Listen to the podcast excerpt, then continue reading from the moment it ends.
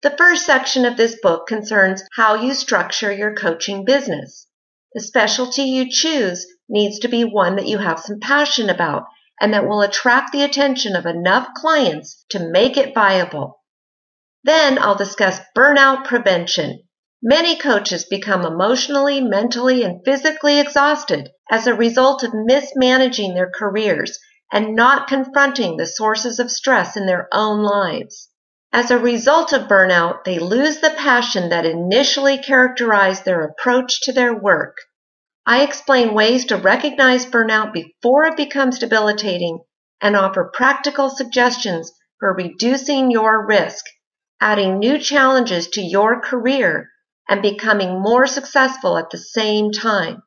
I'll give you resources that will help you become a part of a strong professional network of like-minded people.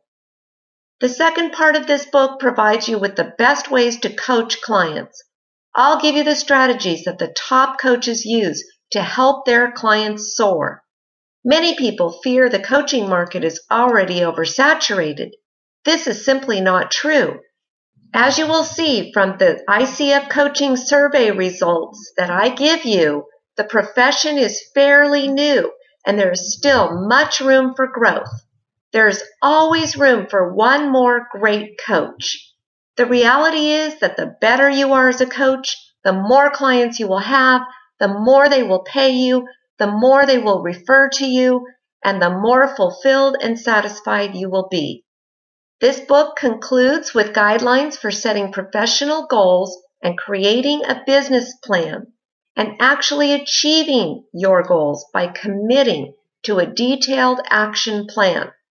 I'll discuss fees and how to ask people to pay you and feel good about it. I'll give you the best ways to promote yourself and your coaching practice. Once you've met some level of professional success, it is then important to examine the larger issue of life balance. My goal is to help make you more professionally successful, more satisfied with your career, and more generally healthy in the ways that your work is contextualized in your life. Professional satisfaction and ongoing motivation do not occur in a vacuum. They are a part of a larger process of self-care, spiritual renewal, and healing. In order to take care of your clients and provide them with the best services that you can, you need to begin by taking care of yourself. What is a coach?